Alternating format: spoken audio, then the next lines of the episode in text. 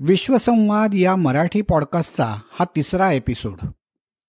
आजच्या पाहुण्या आहेत अनिमा पाटील साबळे. एखादी गोष्ट अमर्याद आहे असं सुचवायचं असलं की स्काय इज द लिमिट असं आपण सहज म्हणून जातो. मात्र अनिमा यांच्या बाबतीत even sky is not the limit असं म्हणावं असं वाटतं कारण त्यांना झेप घ्यायची आहे ती आकाशाच्याही पलीकडे. अंतराळात. अनिमा यांचं स्वप्न आहे ते ॲस्ट्रॉनॉट बनण्याचं. इट ऑल बिगॅन जेव्हा मी सात वर्षाची होते आणि आमच्या स्कूलमध्ये एक बुक फेअर होतं. त्यात मला यू एसचे स्पेस प्रोग्राम्सचे आणि रशियन स्पेस प्रोग्रामचे पिक्चर्स बघायला मिळाले. माझ्या मेमरीमध्ये ती ती आठवण अगदी क्लिअर आहे आजही. ते पुस्तकं मी जे बघितले त्यात एक ॲस्ट्रॉनॉट पाठीवर बसून लॉन्च होत होता आणि ॲस्ट्रॉनॉट्स असे लॉन्च होतात ते बघून मला खूप क्युरिओसिटी वाटली. आणि तेव्हा मला माझ्या मनात आलं मला जर आयुष्यात काही बनायचं असेल ना तर this is what I want to become astronaut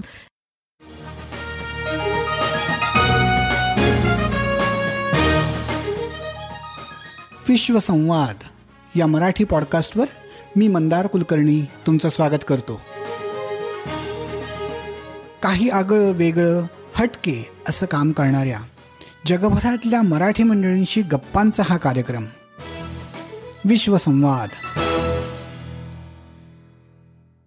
लहानपणी पाहिलेलं स्वप्न साकार करण्याच्या मार्गावर आज अनिमा पाटील साबळे यांचा प्रवास मोठ्या जिद्दीनं चालू आहे. त्या मार्गावरचा एक महत्त्वाचा टप्पा त्यांनी गाठलाय. तो म्हणजे सायंटिस्ट ॲस्ट्रॉनॉट कॅन्डिडेट म्हणून त्यांची निवड झाली अंतराळ प्रवास आणि संशोधन यासाठी जे वेगवेगळे प्रयोग केले जातात त्यात सहभागी होण्याची संधी त्यांना आता मिळाली आजवरच्या या प्रवासाची कहाणी त्यांच्याकडूनच आपण ऐकणार आहोत. त्याचबरोबर अंतराळ प्रवासापूर्वी कोणकोणते प्रयोग केले जातात? त्यांचं महत्त्व का आहे? किती वेगवेगळं प्रशिक्षण घ्यावं लागतं? याची आजवर कधीही न ऐकलेली माहितीही त्या आपल्याला सांगणार आहेत. एका अगदी वेगळ्या क्षेत्रातल्या प्रत्यक्ष कामाचा अनुभव असणाऱ्या मराठी व्यक्तीचे हे अनुभव आपल्या सगळ्यांसाठी प्रेरणादायी ठरतील यात काही शंकाच नाही.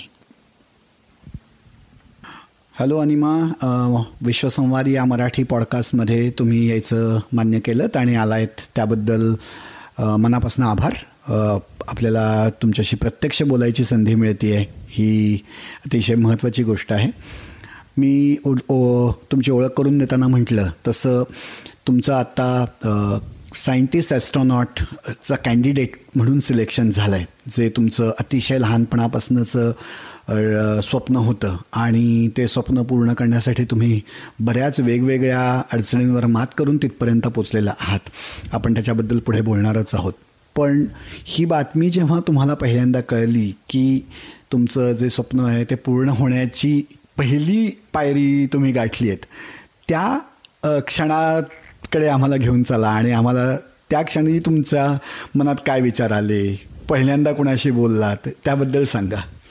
नक्कीच सगळ्यात आधी नमस्कार श्रोते हो आणि दादा मला इन्व्हाइट केल्याबद्दल धन्यवाद अनेक धन्यवाद.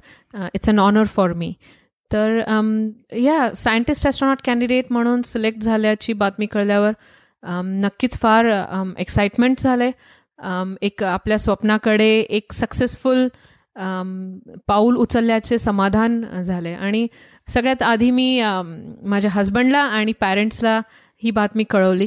आणि दे were also excited for me आणि I have been enjoying the journey तर uh, नासा ॲस्ट्रॉनॉट बनायचे अजून uh, बाकी आहे. आणि that is been my ultimate dream तर नासा ॲस्ट्रॉनॉट बनायचे आहे मला अजूनही. आणि मी त्यासाठी अप्लाय करत राहणार. Uh, पण हा माझा एक um, ऑल्टरनेटिव्ह प्लॅन आहे की कमर्शियल स्पेस इंडस्ट्री आता ज्या पद्धतीने वाढत आहे आणि त्यासाठी हे दोन प्रोजेक्ट्स आहेत. प्रोजेक्ट्स पॉसम आणि फेनम म्हणून ज्यासाठी माझे सायंटिस्ट ॲस्ट्रॉनॉट कॅन्डिडेट म्हणून निवड झाली आहे. आणि आम्ही ट्रे त्यासाठी ट्रेनिंग करत आहोत. आम्ही जे कॅन्डिडेट सिलेक्टेड आहोत ते. प्रोजेक्ट पॉसमचे ट्रेनिंग माझे कंप्लीट झाले आहे. सायंटिस्ट ॲस्ट्रॉनॉट कॅन्डिडेट म्हणून I am ready for project पॉसमच्या space flights दोन एक वर्षात याच्या फ्लाईट्स सुरू होणार. आणि तेव्हा आम्हाला अपर मेझोस्फिअरमध्ये म्हणजे सब ऑर्बिट पर्यंत फ्लाय करायला मिळणार आहे टू परफॉर्म सम रिसर्च तर याविषयी मी अजून डिटेल्स आपण त्या प्रोजेक्ट विषयी बोलू तेव्हा नक्कीच मला वाटतं बोलूच यात त्या प्रोजेक्ट विषयी कारण त्यांच्याबद्दल आपण बोलायला सुरुवात केली आहे हे प्रोजेक्ट पॉसम आणि प्रोजेक्ट फेनम काय आहेत आणि त्यांचा उपयोग काय होणार आहे याच्याबद्दल बोलूयात. शुअर तर आता ज्या पद्धतीने कमर्शियल स्पेस इंडस्ट्री वाढत आहे त्या हे दोन प्रोजेक्ट्स आहेत. Project possum is polar suborbital science in the upper mesosphere आपल्या ॲटमॉस्फिअरच्या ज्या लेवल्स आहेत त्यात अपर मेझोस्फिअर ही एक फोर्थ लेवल आहे. आणि त्यात नॉर्मली क्लाउड्स असायला नको. ट्रोपोस्फिअरच्या अपर लेवलपर्यंत नॉर्मली क्लाउड्स असतात. आणि तिथपर्यंत आपलं वेदर फॉर्मेशन होतं. पण सद रिसेंटली काही वर्षांमध्ये सायंटिस्टला अपर मेझोस्फिअरमध्ये काही क्लाउड्स आढळून आलेले आहेत. आणि त्यांना नॉक्टिल्युसंट क्लाउड्स म्हणतात. तर आपल्याला हे समजून घ्यायचं आहे की हे क्लाउड्स कशामुळे फॉर्म झाले आहेत आणि त्यांचा स्पेस एक्सप्लोरेशनवर काही दुष्परिणाम होणार का? जेव्हा स्पेस फ्लाईट्स होतात रॉकेट्स लॉन्च होतात सॅटेलाइट्स ऑर्बिट करतात पृथ्वीभोवती तेव्हा या नॉक्टिल्युसंट क्लाउड्सचा काय परिणाम होणार? तर त्यासाठी we need to travel up to the upper mesosphere तिथपर्यंत आपल्याला प्रवास करणं जरुरी आहे. जे आता सध्या पॅराशूट्समध्ये बलून्समध्ये हाय अल्टिट्यूड एअर बलून्समध्ये काही कॅमेराज लॉन्च होतात. They capture the pictures of those clouds पण जे आपण ह्युमन्स करू शकतो. जो डेटा आपण कलेक्ट करू शकतो तो हे या मशीन्सच्या थ्रू आपल्याला मिळू नाही शकत. आणि म्हणून वी नीड ट्रेन्ड ॲस्ट्रॉनॉट्स जे सायंटिस्टही आहेत वेल क्वालिफाईड आहेत आणि जे ॲस्ट्रॉनॉट्स म्हणून ट्रेंड आहेत. कारण अप्पर मेझोस्फिअरपर्यंत ट्रॅव्हल करणं ऑल्सो तुम्ही मायक्रोग्रॅव्हिटी नक्कीच एक्सपिरियन्स करणार. तर मायक्रोग्रॅव्हिटीमध्ये प्रत्येक माणसाचं शरीर अडॅप्टेबल नसतं. काही लोकांना नॉशिया होतो सिकनेस होतो and they might not be able to perform their task तर त्यासाठी आपण आधी ट्रेनिंग घेतलेलं आवश्यक आहे. आणि म्हणून मग आम्ही ॲज सायंटिस्ट ॲस्ट्रॉनॉट्स ट्रेन करत आहोत project पॉसमसाठी to study the noctilucent clouds project Phenom हा एक um, अजून मोठा इलॅबरेटेड प्रोग्राम आहे. टू इयर्सचा प्रोग्राम आहे. ज्यात आम्ही ह्युमन सायकोलॉजी फिजिओलॉजी मध्ये काय ट्रान्सफॉर्मेशन्स होतात स्पेस फ्लाईटमध्ये त्याचं ट्रेनिंग घेत आहोत. ॲज सायंटिस्ट ॲस्ट्रॉनॉट्स आम्ही भरपूर रिसर्च करणार आहोत. आणि तो प्रोग्राम अजून जस्ट सुरू झालेला आहे. इट्स गोइंग टू इव्हॉल्व्ह आणि as a part of this program आम्ही मार्स डेझर्ट रिसर्च स्टेशन म्हणून जी युटामध्ये एक फॅसिलिटी आहे एकदम आयसोलेटेड कंडिशन्समध्ये मार्शियन काइंड ऑफ एन्व्हायरमेंटमध्ये ही फॅसिलिटी आहे.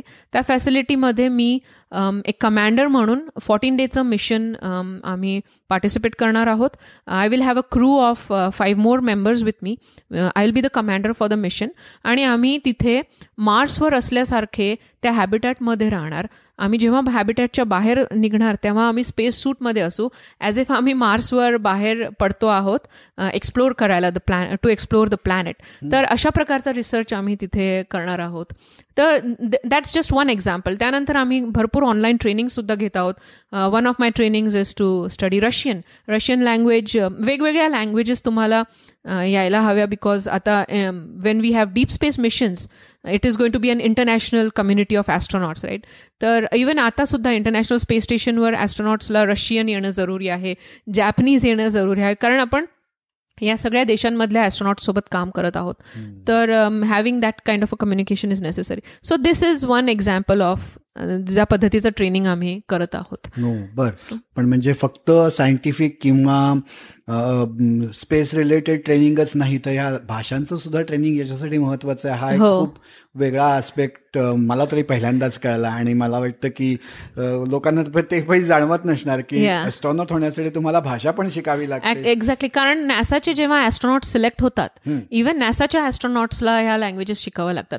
जेव्हा त्यांचं ट्रेनिंग सुरू होतं दोन वर्ष ट्रेनिंग करावं लागतं त्यांना to become an astronaut till then they are astronaut candidates तर त्यामध्ये सुद्धा काही ट्रेनिंग युएसमध्ये होतं काही रशियामध्ये जावं लागतं. त्यांना सिक्स मंथ्स त्यांना रशियामध्ये ट्रेन करावं लागतं. कॅनडामध्ये ट्रेन करावं लागतं. कारण इंटरनॅशनल स्पेस स्टेशनवर कॅनडा आर्म आहे. जो आपले ॲस्ट्रॉनॉट सुद्धा यूज करतात युएसचे astronaut so they have to train on that जपानला जावं लागतं. जॅक्सा सोबत आपला टायअप सुद्धा आहे. International space station is a collaborative effort आणि म्हणून ज्या ज्या कंट्रीच्या मॉड्युल्स त्या स्पेस स्टेशनवर आहेत तिथे जाऊन ट्रेनिंग घेणं आवश्यक आहे. आणि म्हणून मग या सगळ्या लँग्वेजेस आता रशियन तुम्ही स्पेस कॅप्सूल्समध्ये जेव्हा आता आपले ॲस्ट्रॉनॉट्स फ्लाय करतात तेव्हा त्यांना जे रशियन इन्स्ट्रक्शन्स आहेत ते वाचता यायला हवे. त्या रशिय काही रशियन ॲस्ट्रॉनॉट्स फक्त रशियन्स बोलतात.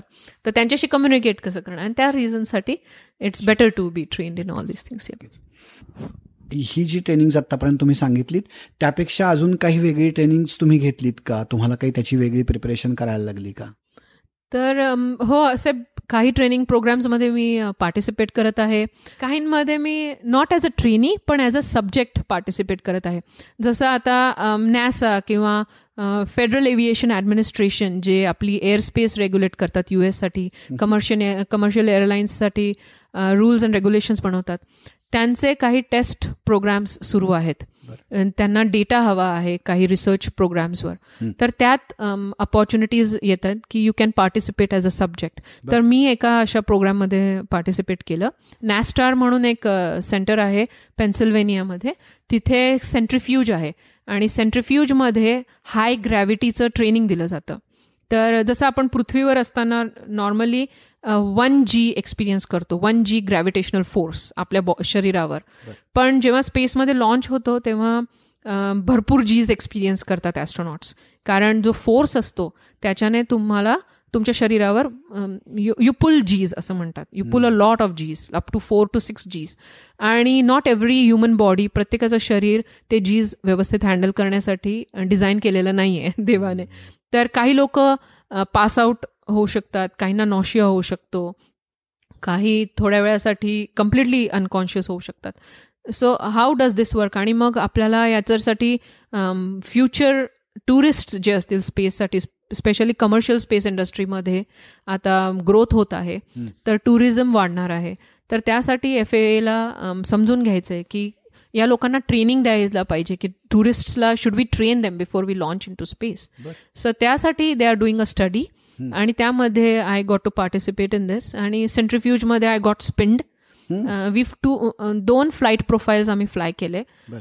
एक वर्जिन गॅलॅक्टिकच्या स्पेसशिप वनचा फ्लाईट प्रोफाईल फ्लाईट प्रोफाईल म्हणजे स्पेसशिप वन कसं फ्लाय होणार ऍक्च्युली तर ते चाळीस हजार फुटापर्यंत एका एअरप्लेनला अटॅच्ड असणार मदरशिप म्हणतात त्याला. आणि मग चाळीस हजार फुटावर गेल्यावर त्याला ड्रॉप केलं जाणार. आणि मग ते एका रॉकेट शिप सारखं टेक ऑफ करणार. तर जीज प्रत्येक पॉइंटला जे ॲस्ट्रॉनॉट्स एक्सपिरियन्स करतील ते वेगवेगळे असणार. तर त्याचं ट्रेनिंग त्यात त्याचा एक्सपिरियन्स अनुभव करायला मिळाला.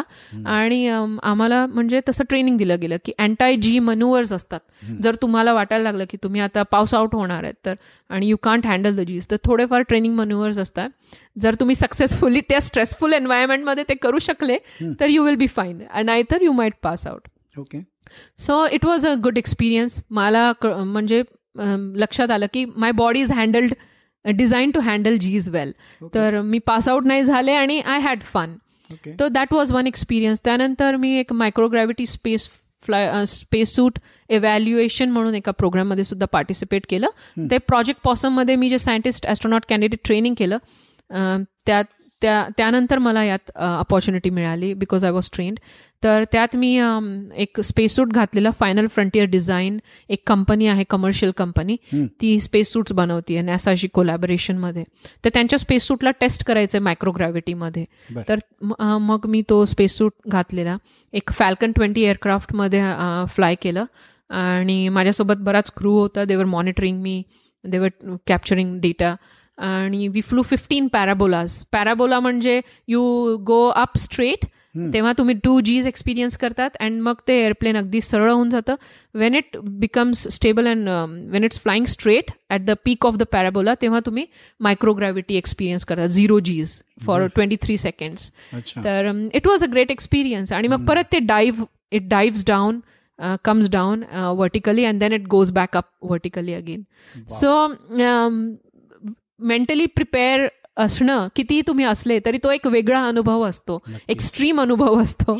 आणि this is my way of training my self की आपण किती आपल्या शरीराला टेस्ट करू शकतो किती स्ट्रॉंग आहोत हे यावरनं कळतं. तर सगळ्यात चॅलेंजिंग माझ्यासाठी तर स्कुबा डायव्हिंगचा एक्सपिरियन्स होता. म्हणजे फ्लाइंग हवेत उडणं मला एवढं डेंजरस वाटत नाही जेवढं मला पाण्याच्या आत जाणं वाटतं. कारण ग्रोईंग अप मी इंडियामध्ये नॉर्मली आपण स्विमिंग इतकं पॉप्युलर नव्हतं तेव्हा. शिक ट्रेनिंग वगैरे घेत नव्हतो राईट तर I was not a swimmer जेव्हा मी यू एसला आले मग मी म्हटलं आता आपल्याला जर हे सगळं करायचं आहे तर स्विमिंग थोडं यायला हवं. तर मी इथे आल्यावर ॲज अन अडल्ट ट्रेन केलं स्वतःला. पण मी पाच फुटाच्या पलीकडे गेलेले नव्हते. पण जेव्हा मी स्कुबा डाईव्ह करायचं ठरवलं तेव्हा त्यांचं ट्रेनिंगचा पहिल्याच दिवशी पूलच्या तळाशी घेऊन जातात ते तुम्हाला बारा फुटात. तर माझ्यासाठी ते खूप स्केरिंग स्केरी फिलिंग होतं. माझ्या पाठीवर सिलेंड एअर टँक होती पण तरीही मला खूप भीती मनामध्ये. आणि ती भीती ओव्हरकम करणं माझ्यासाठी सगळ्यात माझ्या आयुष्यातला चॅलेंजिंग मोमेंट होता. तो पहिला दिवस फार धडपड झाली. पण मग मी ठरवलं की जर आपल्याला हे करायचं आहे तर आपल्याला ही भीती घालवायला हवी.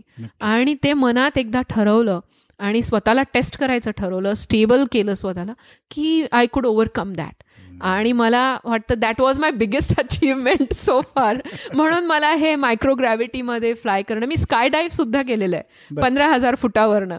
ते सुद्धा इतकं चॅलेंजिंग वाटलेलं नव्हतं जेवढं पाण्याखाली श्वास घेणं वाटलं. पण it is a very satisfaction satisfactory feeling आणि मी तेच सगळ्यांना स्टुडंट्सला सुद्धा सांगत असते की चॅलेंज युअर सेल्फ तुमचे जे फिअर्स आहेत त्यांना ओव्हरकम करा. तुम्हाला सगळ्यात आयुष्यातलं मोठं समाधान मिळेल. नक्कीच नक्कीच.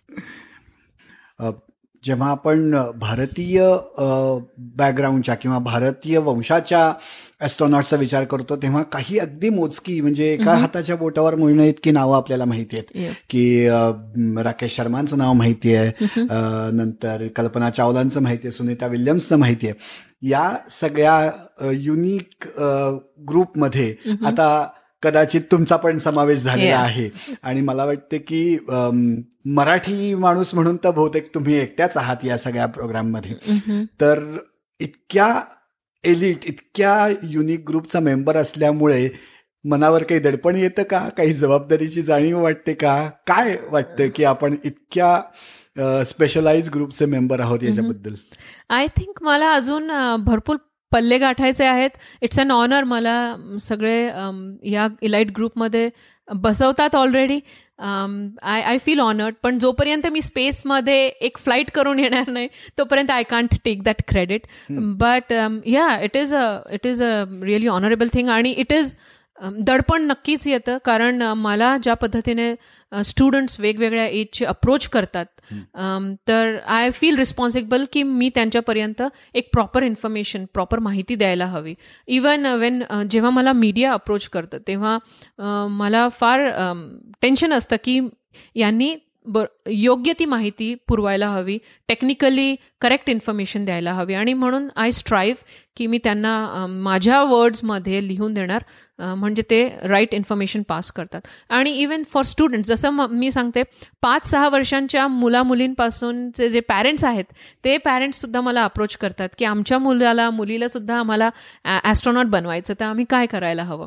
आणि इथे एम एस करणारे जे इंडियन स्टुडंट्स आहेत एरोस्पेस इंजिनिअरिंगमध्ये मेकॅनिकलमध्ये मॅम आम्हाला सुद्धा हे सगळं करायचं तर how can we do that इंडियामधले स्टुडंटसुद्धा जेव्हा मला विचारतात तर मला तेव्हा वाटतं की जे गायडन्स मला मिळू शकले नाही ते मी यांना देऊ शकते आहे. इट्स अ फुलफिलिंग फिलिंग आणि इट्स अ रिस्पॉन्सिबिलिटी ऑल्सो की I give them the right information आणि ते मी करण्याचा प्रयत्न करते. हो. Being a selected for being astronaut candidate ही एक माइलस्टोन जो आत्ता अचीव केलेला आहे.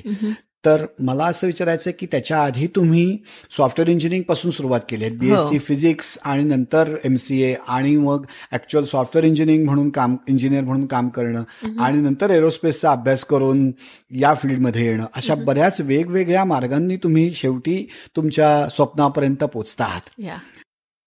हे सगळ्यांना जमत नाही शंभर टक्के. खूपच कमी लोक हे अचीव करू शकतात. पण तुम्ही जर तटस्थपणाने तुमच्या करिअरकडे बघितलं तर हे इतकं वेगळ्या टाईपचं सक्सेस यश मिळवण्यासाठी तुमच्यातल्या कुठल्या पर्सनल कॅरेक्टरिस्टिक्स फार महत्त्वाच्या ठरल्या असं तुम्हाला वाटतं? मला वाटतं परसिस्टन्स जिद्द आणि एक ती इनर विल जी आहे जे पॅशन असतं की मला हे करायचंच आहे मला कितीही अडचणी येऊ मी थांबणार नाहीये. तर ते एक जिद्दच म्हणता येईल आणि ते स्वप्न अचीव करायचं विल पॉवर तेच एक फार आवश्यक आहे. कारण बऱ्याच बऱ्याच अशा ओकेजन्सच्या वेळेस मी I could have given up मी हे स्वप्न परसू करणं सोडून दिलं असतं. अनेक अडचणी आल्यात. आता मी पायलट ट्रेनिंग घेत आहे. त्यातही तेही बऱ्याच वर्षांपासून सुरू आहे. आणि देर तेव्हा सुद्धा बऱ्याच संधी आल्या जेव्हा मी सोडून द्यायला हवं होतं. इवन जेव्हा मला फॅमिलीकडून अपोजिशन झालं तेव्हा सुद्धा मी सोडून द्यायला हवं होतं. मला सगळ्यांनी चक्क विचारलं की तुझ्याकडे एक चांगली नोकरी आहे एवढं छान मोठं घर आहे मूल झालेलं आहे आता मस्त आराम करायचा आणि एन्जॉय करायचा का एवढा एवढी मेहनत घ्यायची? माझे मैत्रिणी मला म्हटल्यात why do you want to slog at this time in your life तर या खूप असे ओकेजन्स आलेत पण आय डोंट नो हाऊ कुठून तरी आतून मला असं कधीच गिवअप करू वाटलं नाही. मला अजूनही नेहमी होप असते की things will work out the way I want me NASA astronaut अजूनही बनेलच असं मला अजूनही बिलीफ आहे की आणि I think that is important तरच तुम्हाला यश मिळत जातं. जर कुठल्याही पॉईंटवर तुम्ही सोडून दिलं प्रयत्न करणं तर मग you will never and then मग तुम्ही आयुष्यभर विचार करत राहाल मी हे असं केलं असतं तर काय झालं असतं? तर आज मी नेहमी सगळ्यांना हेच सांगते मला समाधान वाटेल. जरी मी माझा गोल अचीवही नाही केला. Age factor is one big thing against me तर त्यामुळे जर मी नाही अचीव केला तर ॲटलिस्ट मला एक समाधान राहील आयुष्याच्या शेवटच्या क्षणी की मी प्रयत्न केला. आणि तो प्रयत्न करत असताना मी माझी जर्नी एन्जॉय केली. मी आज सगळं एक एक गोष्ट एन्जॉय करते आहे जे मी करत आहे. As a scientist astronaut candidate as a pilot as a scuba diver as a STEM advocator स्टुडंट्ससाठी एक एक स्टेम ॲडव्होकेट म्हणून I am doing a lot of things तर त्याचं मला फार सॅटिस्फॅक्शन अजूनही वाटतं. आताच वाटतं. तर I have a long way to go I know पण never giving up is the thing that I would like to always tell youth तुमची ही जिद्द आहे त्याला खरोखरच सलाम आहे कारण नासाचा ॲस्ट्रॉनॉट होणं ही डेफिनेटली तुमचं जे फायनल डेस्टिनेशन आहे त्याच्यासाठी तुम्हाला भरपूर शुभेच्छा आमच्या सगळ्यांकडनं. आज ना उद्या तुमच्या एवढ्या कष्टांना फळ येईल मला शंकाच वाटत नाही. आपण थोडस तुमच्या बॅकग्राऊंडकडे वळूयात की तुम्ही शिकलात कुठे? तुमची फॅमिलीची बॅकग्राऊंड काय होती? मी थोडंसं म्हटलं की तुम्ही फिजिक्स आणि सॉफ्टवेअरमध्ये काम केलं होतं. त्याबद्दल थोडंसं सांगाल. डेफिनेटली तर हो माझा जन्म धुळ्यात झाला. वडील जळगावात सेटल्ड होते. तर जळगावात मी मोठे झाले. Saint Joseph's convent high school जळगावमध्ये मी माझं शालेय शिक्षण केलं आहे इट ऑल बिगॅन जेव्हा मी सात वर्षाची होते आणि आमच्या स्कूलमध्ये एक बुक फेअर होतं. त्यात मला यू एसचे स्पेस प्रोग्राम्सचे आणि रशियन स्पेस प्रोग्रामचे पिक्चर्स बघायला मिळाले. माझ्या मेमरीमध्ये ती ती आठवण अगदी क्लिअर आहे आजही. ते पुस्तकं मी जे बघितले त्यात एक ॲस्ट्रॉनॉट पाठीवर बसून लॉन्च होत होता आणि ॲस्ट्रॉनॉट्स असे लॉन्च होतात ते बघून मला खूप क्युरिओसिटी वाटली आणि तेव्हा मला माझ्या मनात आलं मला जर आयुष्यात काही बनायचं असेल ना तर this is what I want to become astronaut because it were those pictures were really attractive त्याच्यामध्ये ते स्पेसचे पिक्चर्स आणि ते रॉकेट लॉन्चेसचे पिक्चर्स खूप खूप अट्रॅक्टिव्ह होते. मग वाईल ग्रोईंग अप मी आमच्या स्कूलच्या लायब्ररीमध्ये रशियन मॅगझिन्स यायचे. तर सोव्हिएत रशिया जर माझ्या जनरेशनच्या लोकांना आठवत असेल तर ते मॅगझिन इंडियामध्ये खूप पॉप्युलर होतं तेव्हा सोव्हिएत रशिया आणि इंडियाच्या टायअपमुळे तर त्या मॅगझिनमुळे मध्ये रशियन स्पेस प्रोग्रामचे भरपूर पिक्चर्स असायचे आणि आर्टिकल्स असायचे. तर मी सारखी वाचत असायचे. आणि तेव्हाच मी विचार करायला लागले की मी how should I become an astronaut मला काय करावं लागणार? And this was in the eighties तर तेव्हा राकेश शर्मांचं एक उदाहरण होतं डोळ्यांसमोर. तर माझ्या मनात असा विचार की ते फायटर पायलट झाले तसं मी सुद्धा फायटर पायलट बनायचं. आणि फायटर पायलट बनण्यासाठी एकतर बॅचलर्स इन सायन्स और बॅचलर्स इन इंजिनिअरिंग डिग्री लागणार असं मी वाचलेलं. जे ऍप्लिकेशन यायचे न्यूजपेपरमध्ये त्यात. तर म्हणून मी ठरवलं की आपण बॅचलर्स इन फिजिक्स करून कारण आई वडिलांची इच्छा होती की इथेच राहून शिकायचं जळगावात. So then I ended up doing bachelors in physics कारण मला फिजिक्सही आवडायचं खूप. And I pass out with a distinction आणि मग मी घेऊन आले एअरफोर्सचं ॲप्लिकेशन त्यात दोन रिक्वायरमेंट्स होत्या ज्या I would wasn't fitting in to एक I was not a male and second माझी जी विजन होती ती परफेक्ट ट्वेंटी ट्वेंटी नव्हत्या. मला हलकासा नंबर होता. तर त्यामुळे it was like it was over for me game over and खूप डिसअपॉइंटमेंट झाले. पण देन माझ्या वडिलांनी सजेस्ट केलं की यू कॅन्ट स्टॉप हिअर तर शिकत तर राहावं लागणार आहे. तर नॉर्थ महाराष्ट्र युनिव्हर्सिटी जी आमच्या जळगावमध्ये काइंड ऑफ न्यू होती तिथे दोन तीन दोन ते तीन वर्षाचा प्रोग्राम होता एम सी ए जे स्टार्ट झालेला. तर त्यात मी ॲक्सेप्ट झाल्या एंट्रन्स दिली I got accepted in to it and I did my M C A M C A केल्यानंतर मग मुंबईला आले. एम सी ए करत असतानाच आय मेट माय हजबंड आणि आमचं लग्न झालं. दोघं आम्ही मुंबईला जॉब केलं दोन अडीच वर्ष आणि मग एच वन बी विजाजवर आम्हाला यू एसला कॅलिफोर्नियामध्ये यायची संधी मिळाली. मग इथे आलो सेटल झालो. We had our first son आणि तो तीन वर्षाचा असताना त्या पूर्ण पिरियडमध्ये I was watching space shuttle launches आणि नॅसा एम्स रिसर्च सेंटर इथे आहे असं मला कळलं. तर माझी ती जी स्वप्न जे झोपून गेलेलं होतं काइंड ऑफ ते पुन्हा जागृत व्हायला लागलं. आणि मला वाटलं आता ही संधी आहे. बघूया मला काही करता येत आहे का मग मी फाइंड आउट केलं की इथे एरोस्पेस इंजिनिअरिंगचा प्रोग्राम होता. आणि तेव्हा मला लक्षात आलेलं की स्पेस प्रोग्राममध्ये काम करायचं असेल तर येऊन काहीतरी एरोस्पेसची रिलेटेड डिग्री हवी. तर your chances will be better म्हणून मग मी मास्टर्स इन एरोस्पेस इंजिनिअरिंगसाठी सॅनोजे स्टेट युनिव्हर्सिटीमध्ये अप्लाय केलं. आय गॉट ॲक्सेप्टेड आणि मग with a full time job आणि एक तीन वर्षाचा मुलगा असताना मी माझं मास्टर्स सुरू केलं. बाय द टाईम माझं मास्टर्स संपत आलं तोपर्यंत I had my second son so it was up and down kind of a thing but I passed out with a decent G P A so full time स्टुडंट्सपेक्षा चांगला G P ए मला मिळाला. आणि ते करत असताना मी नॅसामध्ये अप्लाय करत होते पण मी तेव्हा यू एस सिटीझन नव्हते. तर खूप वेळ मला ॲप्लिकेशन करत राहावं लागलं. बरीच वर्ष गेली अशी. इट वॉज फ्रस्ट्रेटिंग तीन चार वर्ष थांबावं लागलं. जेव्हा मी सिटीजन बनणार होते about in a couple of months तेव्हा मला केपलर मिशनसाठी कॉल आला. आणि the first question they ask me was की तुम्ही सिटीजन आहात का? मी म्हटले की मी दोन महिन्यात सिटीजन बनणार आहे. तर मग तेव्हा त्यांनी मला इंटरव्ह्यूला बोलवलं. About ten to twelve people scientist engineers आणि मॅनेजर्स यांच्यासोबत माझा इंटरव्ह्यू झाला. त्यांना माझं सॉफ्टवेअर आणि एरोस्पेस इंजिनिअरिंगचं बॅकग्राऊंड कॉम्बिनेशन आवडलं. कारण Kepler was about astronomy Kepler हा एक स्पेस बेस्ड टेलिस्कोप आहे. स्कूल बस साईजचा टेलिस्कोप टू थाउजंड नाईनमध्ये तो लॉन्च झाला. आहे आणि तो आपल्या गॅलेक्सीमध्ये एका स्पेसिफिक सेक्शनमध्ये टू हंड्रेड थाउजंड स्टार्सचं ऑब्झर्वेशन करत होता. त्यात सन लाईक स्टार्स त्यांच्या भोवती आपल्या सूर्यासारख्या ताऱ्यांभोवती पृथ्वीसारखे ग्रह आहेत का हॅबिटेबल झोनमध्ये याचा केपलर शोध घेत होता. आणि त्या मिशनमध्ये मला काम करायला मिळालं. It was a great experience as a software इंजिनियरच मी काम करत होते.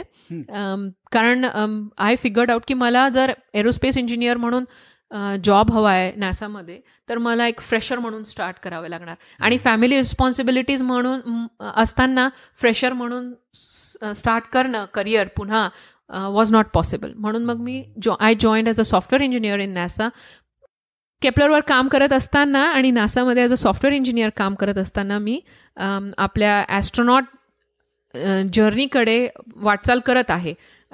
पायलटचे लेसन्स घेणे स्कूबा डायव्हर बनणे त्यानंतर हे सायंटिस्ट ॲस्ट्रॉनॉट कॅन्डिडेट म्हणून सिलेक्ट होणे. इवन हेरा मिशनसारख्या सिम्युलेटेड मिशनमध्ये मी कमांडर म्हणून सिलेक्ट झाले.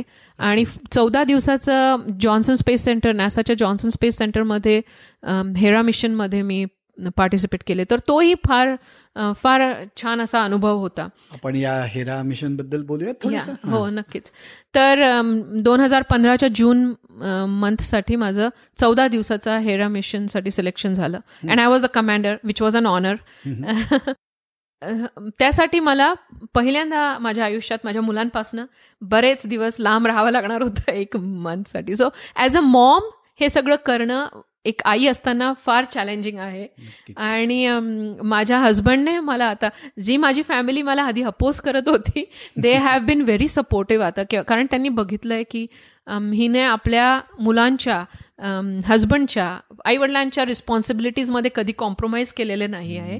त्या रेस्पॉन्सिबिलिटीज करत असताना ही जर हिचं स्वप्न पूर्ण करण्याचा प्रयत्न करते तर why why not support her so I am thankful to Dinesh त्यांनी मुलांची एक महिना काळजी घेतली मी हेरा मिशनवर असताना. HERA mission is like human exploration research analog तर आता नॅसा डीप स्पेस मिशन्ससाठी प्लॅन करत आहे. आणि डीप स्पेस मिशन्स आपण कधी केलेले नाही आहेत ॲस्ट्रॉनॉट्स सहा महिन्याच्या वर अवकाशात राहिलेले नाही आहेत आणि being in space for a long period of time even सहा महिने सुद्धा आपल्या शरीरावर रेडिएशनचा मायक्रोग्रॅव्हिटीचा खूप वाईट परिणाम होतो. आता ॲस्ट्रॉनॉट स्कॉट केली पहिले ॲस्ट्रॉनॉट आहेत जे एक वर्ष इंटरनॅशनल स्पेस स्टेशनवर राहिलेत. याचसाठी की आपल्याला समजून घ्यायचं आहे की शरीरावर मानवी शरीरावर स्पेसच्या हार्श एन्व्हायरमेंटचा काय परिणाम होतो. तर ते जेव्हा परत आले पृथ्वीवर तेव्हा आमच्या नॅ आम्हा नॅसा एम्प्लॉईजसाठी त्यांचं एक मीटिंग ठेवण्यात आली होती. तर त्यात आम्ही प्रश्न विचारले त्यांना. तेव्हा ते सांगत होते की रेडिएशनच्या त्यांच्या स्किनवर इतका इफेक्ट झाला की त्यांची स्किन फार सेन्सिटिव्ह झाली आहे पृथ्वीवर आल्यावर. आणि बर्निंग सेन्सेशन होतंय. तर त्यांच्या स्किनला त्यांच्या बॉडीला अडॅप्ट व्हायला भरपूर वेळ लागणार आहे. त्या बोन लॉस हा एक मोठा इश्यू आहे. स्पेसमध्ये असताना आपल्या पायांचे बोन्स जास्त वापरले जात नाही. ग्रॅव्हिटीमुळे रक्त खाली पूर्ण शरीरात खेचलं जातं सर्क्युलेट होतं इथे पृथ्वीवर असताना. पण स्पेसमध्ये ग्रॅव्हिटी नसते. तर सगळं रक्त आपल्या ब्रेनकडे रश कर it rushes to the brain आणि त्यामुळे आपले सगळे सायनसेस ब्लॉक्ड असतात. ॲस्ट्रॉनॉट्सला काहीच सेन्सेशन्स फील होत नाही चव स्मेल हे सेन्सेशन्स फील होत नाही. कारण सगळं ब्लॉक्ड असतं. Blood is rushing to the brain आणि आपल्या हार्टला खूप काम करावं लागतं. To pump the blood throughout the body आणि म्हणून astronauts for hours they have to keep exercising कारण मसल ॲट्रिशन आणि बोन ॲट्रिशन हा एक मोठा इश्यू आहे. आणि ते सुद्धा शॉर्ट ड्युरेशनसाठी आपण नोटीस केलेलं आहे. पण जेव्हा डीप स्पेस मिशन्सवर जाणार it's going to be more than a year एक Mars mission has to be minimum four years तर त्यात आपल्या शरीरावर काय परिणाम होईल हे आपल्याला समजून घ्यायचंय.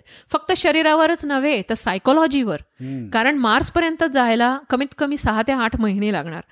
आणि ते सुद्धा आपण एका क्लोज्ड टिनमध्ये एका डब्यामध्ये बसून जाणार आहोत असंच समजायला हवं राईट कारण तिथे ॲटमॉस्फिअर सुद्धा आर्टिफिशियली जनरेटेड असेल. आणि तुम्ही क्लोज्ड एन्व्हायरमेंटमध्ये तेवढे महिने असणार. सगळ्या ॲस्ट्रॉनॉट्सला त्याच्याशी डील करता येत नाही. सायकोलॉजिकली काही लोकांना वेळ लागू शकतं. सॉल्युट्यूड कन्फाइनमेंट एन्व्हायरमेंटमध्ये तर त्याचा सायकोलॉजीवर कुणाच्या कसा परिणाम होईल याची स्टडी करणं आवश्यक आहे while we R on earth म्हणून मग पृथ्वीवर असे मिशन्स केले जात आहे सिम्युलेटेड मिशन्स जिथे सिलेक्टेड लोकांना एका कन्फाईंड एन्व्हायरमेंटमध्ये सोडून दिलं जातं. आणि त्यांच्या त्यांचं कम्युनिकेशन फक्त नॅसाच्या मिशन कंट्रोल सोबत असतो. बाकी सगळ्या जगाशी त्यांचा संपर्क तुटलेला असतो. तेच आम्ही हेरामध्ये केलं. चौदा दिवस आम्ही एका स्पेसशिपमध्ये होतो. असं सिम्युलेशन होतं. ते हॅबिटॅट आहे तिथे. हेरा हॅबिटॅट म्हणतात त्याला. आणि we were locked down in that habitat आमचा फक्त संपर्क मिशन कंट्रोलशी होता. बाकी जगात काय चाललंय आम्हाला काहीही माहीत नव्हतं. आम्ही ॲस्ट्रॉनॉट्स इंटरनॅशनल स्पेस स्टेशनवर जे टास्क परफॉर्म करतात तेच करत होतो. तसंच आमचं स्केड्यूल असायचं. मी कमांडर होती तर माझ्याकडे कमांडर म्हणून एक आयपॅड होता. त्यात माझी टाईमलाईन वेगळी असायची की माझा स्केड्यूल दिवसभराचा हा हा असा आहे. मी आम्ही भरपूर एक्सपेरिमेंट्स परफॉर्म करत होतो. As if you are on a space mission त्यात काय एक्सपेरिमेंट्स करणार बायोलॉजिकल वगैरे? ते सगळे करत होतो. सायकोलॉजीसाठी आमचे वेगवेगळ्या टेस्ट होत होत्या. आणि त्यानंतर फूड ॲस्ट्रॉनॉट फूड खायला मिळत होतं. That was a big concern कारण आम्हाला वाटलं की we won't have enough food कारण ते सगळं डिहायड्रेटेड फूड असतं. And then you have to add hot or cold water depending on the kind of food आणि मग ते तुम्हाला खायचं असतं. तर तर ते पाउचेसला फूड हायड्रेट करणं ती प्रोसेस सुद्धा आम्ही शिकलो. Just the way astronauts do it on the international space so it was a fun experience आमचे क्रू स्लिपिंग क्वार्टर्स अगदी लहान लहान क्वार्टर्स होते प्रत्येकाला. बट कन्फाईंड स्पेस पण आय फाउंड आउट की आय एम स्ट्रॉंग मला त्या सॉलिटरी कन्फाइनमेंटचा काही दुष्परिणाम अनुभवला नाही मी. ॲज अ वुमेन आणि being a women from an Asian background in the middle of white बॅकग्राऊंडच्या लोकांच्या मध्ये असताना थोडेफार एक्सपिरियन्सेस आले. But I learn to deal with them की हे होणार. थोडंफार जे आपण बघतो रिअल लाईफमध्ये सुद्धा.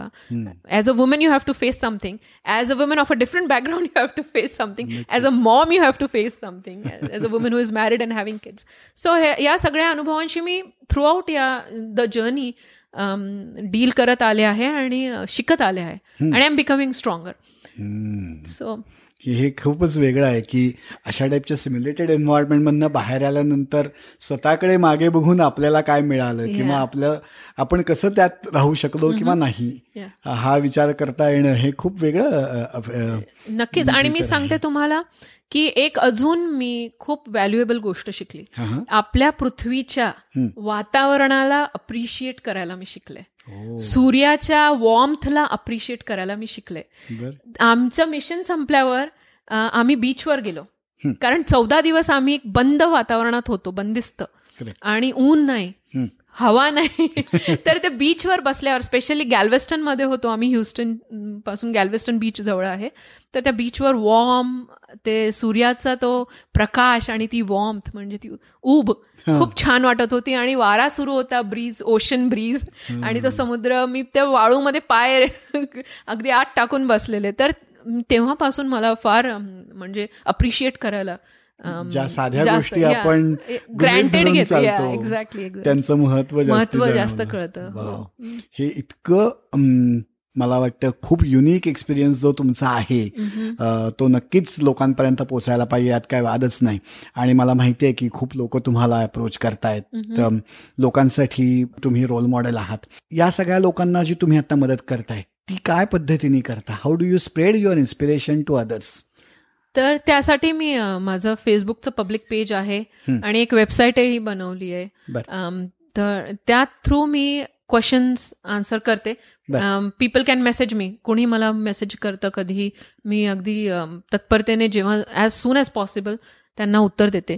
मग लाईक आय सेट की मला लहान मुलांच्या पॅरेंट्सपासून स्टुडंट्सने तर अप्रोच केलेच आहेत. पण काही माझ्या वयाच्या ज्या स्त्रिया आहेत त्या सुद्धा मला म्हणतात की तुमचं हे बघून तुम्ही जे जे करता आहात म्हणजे एक फॅमिली सांभाळून तुम्ही तुमचं स्वप्नही करतायत तर आम्हालाही आता वाटायला लागलंय की आम्ही इतकी वर्ष वाया घालवली. आता आम्ही काहीतरी करायला हवं. तर जर तुम्ही करू शकताय तर आम्हाला वाटतंय आम्ही थोडंफार तरी काहीतरी करू शकतो. आणि ते मला छान वाटतं. आणि मी त्यांना सांगते डेफिनेटली तुम्ही करायला हवं. जे काही असेल स्वप्न जे तुम्ही सोडून दिलंय ते करायला हवं. पण त्याचा अर्थ असा नाही की तुम्ही तुमच्या जबाबदारीवर तुमच्या फॅमिलीसाठीच्या जबाबदारीशी कॉम्प्रोमाइज करा. ते करून मग सगळं करा. मग त्यात तुम्हालाही समाधान वाटेल जसं मला सॅटिस्फॅक्शन वाटतं. तर वेबसाईटचं यू आर एल आहे W W W dot Anima Patil Sable dot com A N I M A P A T I L S A B L E dot dot कॉम आणि फेसबुक पेज सुद्धा तुम्ही अनिमा Patil Sable Google पण कराल तर तुम्हाला वेबसाईटही easily मिळेल आणि फेसबुक पेजही मिळेल. तुम्ही इंडिपेंडेंटली एक पीएच डीचे पण अभ्यास करताय. त्या पीएच डीच्या प्रोग्रामचं काय ऑब्जेक्टिव्ह आहे? त्यात तुम्ही काय करू इच्छित आहे? तर त्याचा गोल असा आहे फर्स्ट थिंग की तुम्ही जर नॅसा ॲस्ट्रॉनॉट्स बघाल फार कमी नॅसा ॲस्ट्रॉनॉट्स आहेत ज्यांच्याकडे पीएच डी नाही आहेत अगदी एक दोन असतील मोजून सांगण्यासारखे ज्यांच्याकडे डबल मास्टर्स किंवा ट्रिपल मास्टर्सही आहेत. पण most astronauts have PhDs आणि हे यासाठी आहे की नॅसाला हवं आहे की प्रत्येक व्यक्ती अगदी मच्युअर हवी आणि त्यांच्या फील्डमध्ये एक्सपर्ट हवी. कारण आता डीप स्पेस मिशन्ससाठी जेव्हा नॅसा ॲस्ट्रॉनॉट सिलेक्ट करणार आहे they want people to be mature त्यांना सगळ्या टाईपचे स्किल्स यायला हवेत. तर आता टू थाउजंड थर्टीनमध्ये ज्या ॲस्ट्रॉनॉट्सचं सिलेक्शन झालं आठच सिलेक्ट झालेत. ऑलमोस्ट साडेसहा हजार लोकांनी अप्लाय केलेलं त्यातनं आठ सिलेक्ट झालेले. त्यांचा प्रत्येकाचा जर तुम्ही बॅकग्राऊंड बघाल they are all P H Ds or army military background आहेत. आणि त्या ते पायलट्स पण आहेत private pilots or sports pilots ते डायव्हर्स पण आहेत स्कुबा डायव्हर्स मॅरेथॉन रनर्स आहेत. तर हे सगळं फिजिकली फिट असण्यासाठी सुद्धा आणि वेरियस वेगवेगळ्या प्रकारचे स्किल्स असण्यासाठी सुद्धा. कारण डीप स्पेस मिशनसाठी प्रत्येक ॲस्ट्रॉनॉटला एक इंडिपेंडेंट ह्युमन बिईंग असणं जरुरी असणार आहे. त्यांना स्वतःची तर काळजी घेता यायलाच हवी पण त्या स्पेसक्राफ्टची त्या हॅबिटॅटची जिथे ते राहतील स्पेसक्राफ्ट ज्यात ते प्रवास करतील त्यानंतर एकमेकांची जर कुणी आजारी पडलं तर एकमेकांची काळजी सगळं त्यांना करता यायला हवं. आणि म्हणून NASA is looking for people were really experts आणि माझा पीएच डी करण्याचा तो एक तर गोल आहेच की माझे चान्सेस नॅसा प्रोग्राममध्ये ॲस्ट्रॉनॉट प्रोग्राममध्ये ऍक्सेप्ट होण्याचे वाढतील. पण लाईक आय सेट की नेहमी एक बॅकअप प्रोग्राम असणं जरुरी आहे. बॅकअप प्लॅन असणं जरुरी आहे. कारण हे एक असंभव काइंड ऑफ स्वप्न आहे. आणि आता कॉम्पिटिशन फार वाढत चालली आहे. आता पहिल्यांदा नॅसाच्या हिस्ट्रीमध्ये अठरा हजार तीनशे लोकांनी अप्लाय केलेलं रिसेंट ॲस्ट्रॉनॉट सिलेक्शन प्रोग्राममध्ये तर त्यावरनं तुम्हाला कल्पना येईल. आणि हे सगळे यातले बरेच लोक असे आहेत जे best of the best of the best of the best of the best आहेत. म्हणजे भरपूर स्किल्स असलेले भरपूर क्वालिफिकेशन्स असलेले लोक आहेत. तर अशा सिच्युएशनमध्ये मी जाणून आहे की age is one factor against me आता मी फॉर्टी टू एज असल्यामुळे आणि मी अजून एकच वेळा असा ॲस्ट्रॉनॉट प्रोग्राममध्ये अप्लाय केलंय. काही ॲस्ट्रॉनॉट्स जे सिलेक्ट झालेले आहेत त्यांनी भरपूर वेळा चार पाच वेळा अप्लाय केल्यानंतर ते सिलेक्ट झालेत. माझ्याकडे एज वाईज तेवढा अवधी नाहीये. सो मग मी माझा एक बॅकअप प्लॅन ठेवलेला आहे की मी पीएच डी करेल आणि या space एक्सप्लोरेशनमध्ये research I will continue research करत राहील. जर मी ॲस्ट्रॉनॉट नॅसासाठी नाही बनू शकले. एक ऑल्टरनेटिव्ह राऊट आहे कमर्शियल स्पेस प्रोग्राममध्ये जशी मी आता सायंटिस्ट ॲस्ट्रॉनॉट कॅन्डिडेट म्हणून सिलेक्ट झाले. I will get to fly in that program आणि मीनवाईल मी हा रिसर्च सुद्धा करत राहील. आणि म्हणून आणि मला शिकायला फार आवडतं. हो, माझ्याकडे डबल मास्टर्स आहे. त्यावरनं तुम्ही समजू शकतात but it's education is really fun for me तर I love it I think I will be a student all my life great आणि मग हे सगळं आपण इतक्या छान डिटेलमध्ये तुम्ही आमच्याशी शेअर केलं त्याबद्दल खरंच तुमचे खूप आभार मानायला पाहिजेत. आणि मला वाटतं की ही मुलाखत संपवताना तुम्हाला ज्या वेगवेगळ्या पद्धतीची लोक त्यांच्या करिअरसाठी मेंटर म्हणून गाईड म्हणून अप्रोच करतात की त्यांच्यासाठी तुम्ही तरी काहीतरी एक संदेश देऊन आपण या गप्पांना शेवट करूयात. तर तुम्ही असं करिअर करू बघणाऱ्या लोकांना काय संदेश द्याल? मी असाच संदेश देईल की ड्रीम बेग मोठी स्वप्न पहा आणि त्याच्यासाठी मेहनत करायची तयारी ठेवा. नेवर गिव्ह अप कधीही काहीही अडचणी आल्या तो सोडून देऊ नका. बी परसिस्टंट आणि तुम्हाला यश नक्की मिळेल. आणि always have a backup plan always have a backup plan is an important thing to जसं मी म्हटले की नॅसा ॲस्ट्रॉनॉट प्रोग्राममध्ये मी अप्लाय केलंय पण कॉम्पिटिशन बघितल्यावर आय नो की चान्सेस आर स्लिम तर मी एकटीच नाही असं करणारी. या ॲस्ट्रॉनॉट होपफुल्स म्हणून एक ग्रुप आहे ज्यात बरेच लोक आहेत जे माझ्यासारखे ॲस्ट्रॉनॉटचं त्यांचं स्वप्न आहे बनण्याचं आणि ते परसू करत आहे आणि बरेच त्यातले आता त्यांचं वयही झालेलं आहे. पण ते सुद्धा असे प्रोग्राम अशा प्रोग्राम्समध्ये पार्टिसिपेट करतायत स्वतःला ट्रेन करत राहत आहेत आणि कमर्शियल स्पेस प्रोग्रामसाठी तयार तयारी करतायत. आणि तेही नाही जमलं तर ते रिसर्च करत आहेत या फील्डमध्ये. तर असा बॅकअप प्लॅन माझा सुद्धा इफ यू हॅव सीन की तसंच आहे. नॅसा ॲस्ट्रॉनॉट प्रोग्राममध्ये अप्लाय करत राहायचं. सायंटिस्ट ॲस्ट्रॉनॉट कॅन्डिडेट म्हणून कमर्शियल स्पेस प्रोग्राममध्ये ट्रेनिंग स्वतःला घेत राहायचं. आणि पीएच डी परसू करायचं.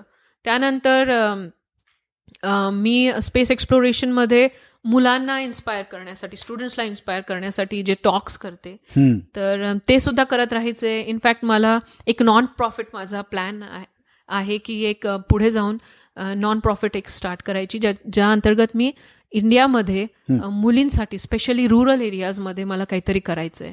तर असं माझ्या मनात बऱ्याच गोष्टी आहेत आणि बरंच काही मी अजूनही करत आहे. सो लेट्स सी तर असा बॅकअप प्लॅन सगळ्यांनी करून आणि मी जेव्हा टॉक्स करते किंवा प्रश्नांची उत्तरं देते माझ्या वेबसाईट थ्रू सुद्धा तेव्हाही मी स्टुडंट्सला हेच सांगते की तुम्ही हे सगळं करा पण एक बॅकअप प्लॅनही असू द्या.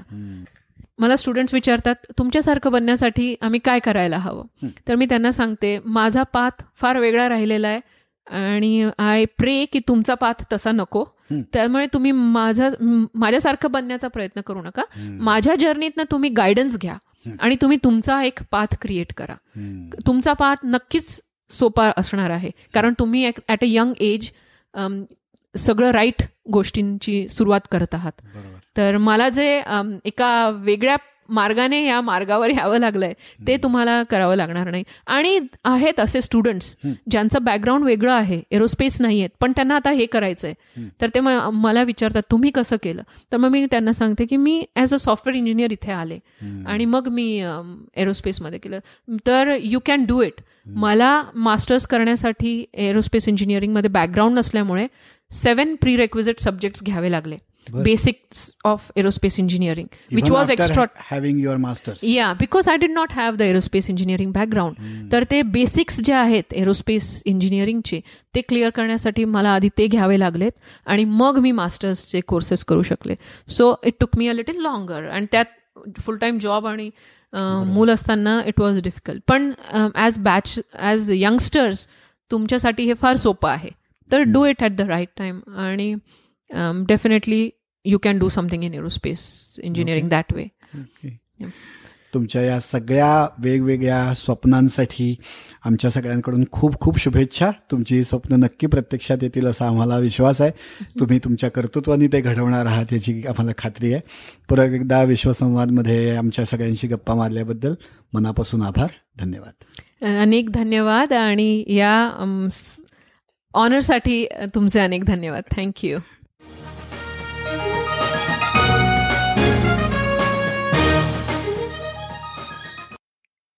मंडळी अनिमा पाटील साबळे यांच्या मुलाखतीवरच्या तुमच्या प्रतिक्रिया आमच्या फेसबुक पेजवरून तुम्ही आम्हाला कळवू शकता. त्या पेजवर जाऊन लाईक आणि शेअर करायला विसरू नका. आणि तुमच्या मित्रपरिवारालाही विश्वसंवादबद्दल जरूर सांगा.